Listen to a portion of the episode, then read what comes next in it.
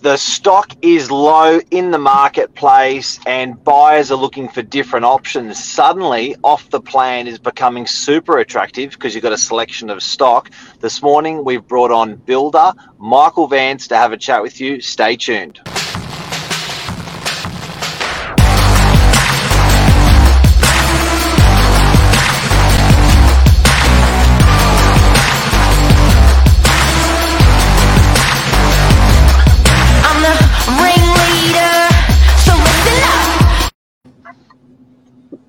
Good morning. Good morning, gentlemen. How are we today? Yeah, morning, James. Good, thank you. Good, Michael. We've got building royalty in the in the car. I was going to say in the suite. Um, In the house. so, buying off the plan. Would a builder buy off the plan? Michael, from your experience, have you ever bought off the plan? Question number one. I have twice. You have twice, and is it something that has served you well? It's been uh, it's been a very good investment for, for, for my family. Yes. Yeah. So with the low levels of stock at the moment, Mark, and some quite attractive prices that you can get off the plan, um, it's quite an exciting little idea. But of course, there's always that delay. So what are the things that people are thinking about when they are purchasing off the plan in regards to timelines and money? And um, give me a little bit more of a lowdown, Mark. Is that Michael or Mark? Mark, this time. Oh, um, look, I, I think that at the moment it's just, I, I've never witnessed in, in 20, 30 years of real estate, it's so hard to buy a property with stock so low. Um, and then you've got, you know, so in a suburb like Why where there's 10,000 units, you've got four, 60 for sale uh, at Yeah. one time. It used to sit at, you know, 150, 200 for sale at one time. So it's less than a third. And those ones are selling real quick. So for a developer to come along in the suburb with 100 units, it's pretty attractive for a purchaser because then it takes all that stress out. They don't have to settle for one or two years. It's pretty exciting. It's a bit difficult. It, it's it's it only sort of fits into certain demographics from what I can see on the outside. It's not exactly something that you're going to be looking at as a first home buyer, which is what we've got a ton of of people in the market, first home buyers trying to get into the property market. Um, what Yep. sort of perspective are they going to be taking on that at the moment? Are they would they would you take a risk on that and just continue renting for the next two years until that property becomes available? Yeah, well, that's the thing. There is risk there, and, and now Michael. It's great to have Michael as a guest on this morning because he's um, he's the guy that's that uh, is there instructing all of the builders and trades on site what to do, how to do, when to do.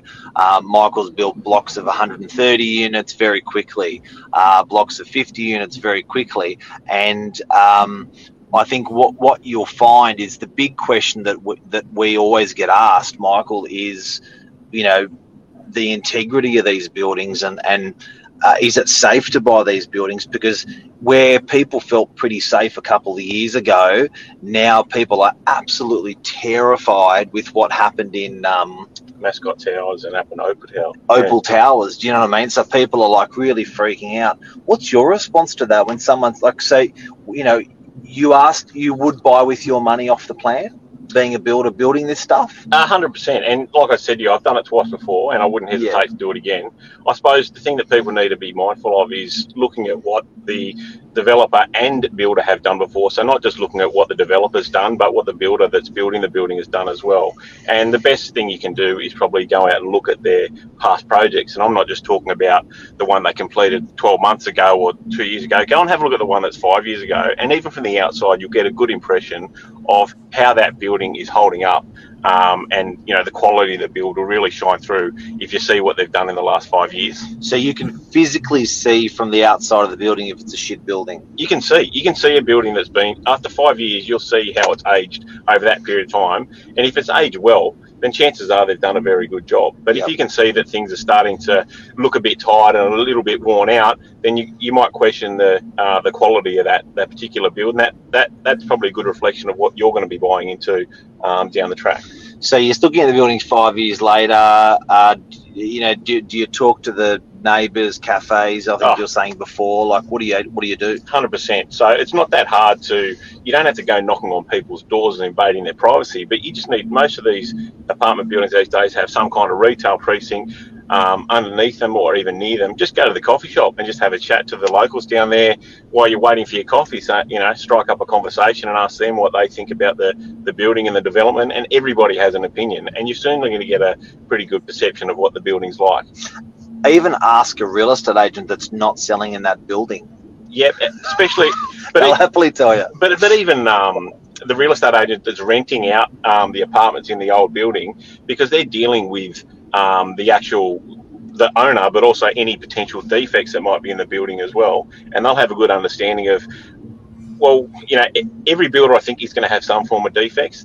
The difference is whether that builder is going to be uh, attending to them and being available to come back and and fix those or address any issue that comes up, and that's what you want to see from the builder. Okay.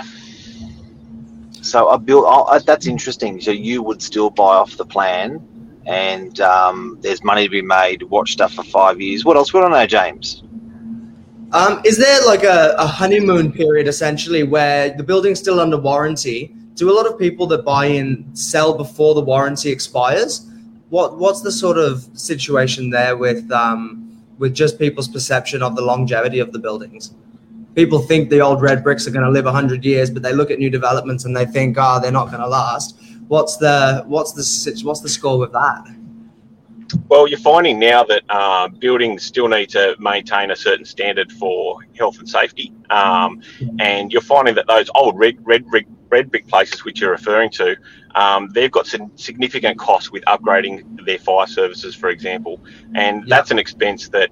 Um, a lot of owners may not foresee. They just see a building that's been there for 20, 30, 40 years and think, you know, it's stood this test of time, it's going to be fine. But the reality is things like um, s- smoke detection systems, fire systems, and the like um, aren't up to speed. And sooner or later, the government's going to impose, um, you know, uh, laws and, and, and, and demand that they get them up to speed. And you see it, you're starting to see it now um, around people getting hydrant systems retrofitted to the face, to the front of their building blocks to bring them up to code. And that's a cost that you may not see with an older building. Um, and, you know, the maintenance costs as well.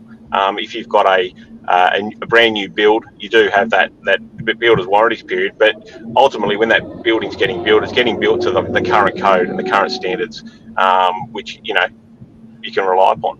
And builders are coming back, Michael. So it seems like there used to be a problem 10 years ago to get the builder back. Sorry, we've gone bankrupt, but builders are coming back now. hundred percent, hundred percent. And a lot of builders, you know, they recognise these days.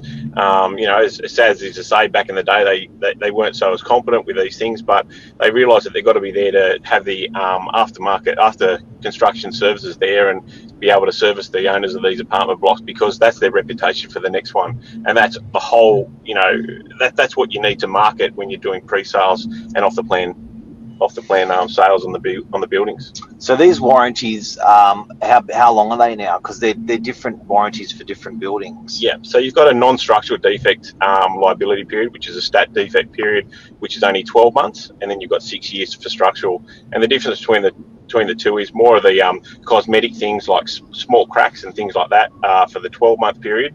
Um, so you know, they're just shrinkage cracks on a building over a period of time after start, people start to use it.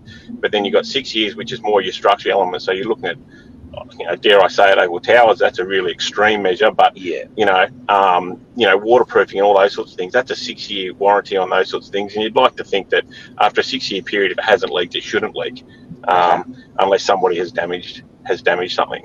The other thing to note is that developers these days um, should be. There's a new uh, legislation that come in um, that developers need to put down a two percent um, bond uh, that goes into a trust That's new. and that's only just come in in the last two years. Um, so any new development moving forward now, developers need to put in a two percent bond, which is put in place, and there's a certain um, 2% of the building cost or the value of the property? two percent of the construction cost. Yep. Um, and then that sits in trust, and that sits there uh, for the period of the defect liability period. And there's also um, you've got to have independent inspections done and actioned prior to the expiry of that 12 month and six year period to get that released. So if the builder doesn't come back and fix it after you have the independent inspections done, then you can start using that two percent to cover the cost. So that's funds that are sitting there in trust for the event that the builder doesn't do the right thing. So it's an added bit of security for these purchasers that are buying off the plan. So the builder can use that after after after two years. They can start using that money. If the builder doesn't attend to their defects and Yeah. and deal with with, with, with legitimate defects. So it's literally like a tenancy bond in a way. Like it's a bond, it's a bond, it's a Very bond, but similar. for a builder. Exactly. Wow, that's that's uh, more legislation for a bit. I sort of feel uh, I feel really good for the people having that, but I also feel equally it's just another hurdle for a builder to build. It's it's keeping them accountable. Yeah, and they've almost got to pass on the cost because it makes it uneconomical to start doing some developments. And yeah, it's interesting, but it's protecting. You're buying it's insurance. You're buying insurance effectively. Exactly. When you're a purchaser, you're paying a t- probably going to pay a touch more now, but you've got a little insurance policy there that you're even more bulletproof. I mean, the other thing to ask is um, when you before you get enter into the contract is about um, what what are the, the processes that the builders have in have in place prior to settlement to allow you to inspect your, your property uh, prior to settlement, and how does that tie into your sales contract as well? You'd like to think that you'd have the opportunity to inspect the, the building prior to prior to settlement, and then you can um, and it gives the builder the opportunity to fix those prior to settlement and agree on those that list to be fixed prior to, to settlement. So when you move in, you're not then finding any minor defects that need to be fixed and interrupting your settlement period. You want to know that these things are, f- are fixed and finished before you settle on the property and move in. What do you think about that, Mr. Lamplow? Yeah, it's interesting. I'm. It's it's it's good to listen to from from Mr. Vance's mouth himself. Um, Tony has mentioned this morning some pros and cons, perhaps, and he wants you guys to go in a little bit of more depth next time, Mark and Michael. Um, off the top of your head, Michael, what would be some major pros of buying off the plan? Major pros is that you're securing a property at a price point now that we've all seen has increased dramatically, even over the last six months.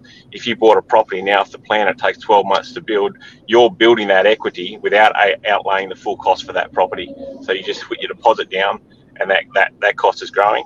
The other the other the other plus is you're getting a brand new building that's built to the current codes. You're not buying an old building that's built to old codes. And the other point of it is that you get these warranties with everything that you get brand new. Um, you know, you buy an old property and the hot water he- heater bursts, then you're up for that cost. They need a Yeah. upgrade. You know, um, same with your oven and all your appliances. They all come with warranty straight away. And you know, from a financial point of view, um, there's great tax deductions there for a brand new property that you're not going to get with an old one. Depreciation, you're going to be claiming that back if it's an investment. That's for sure. Yeah, right. Mark, do you have any other questions for Michael at all?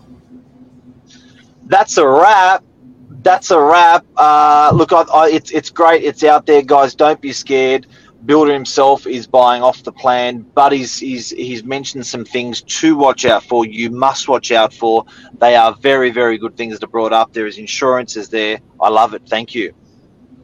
Thank you, gentlemen. Good morning and have a nice day. You too. Have Thanks, a good Tony. have a good one. Have a good one. See ya. Bye.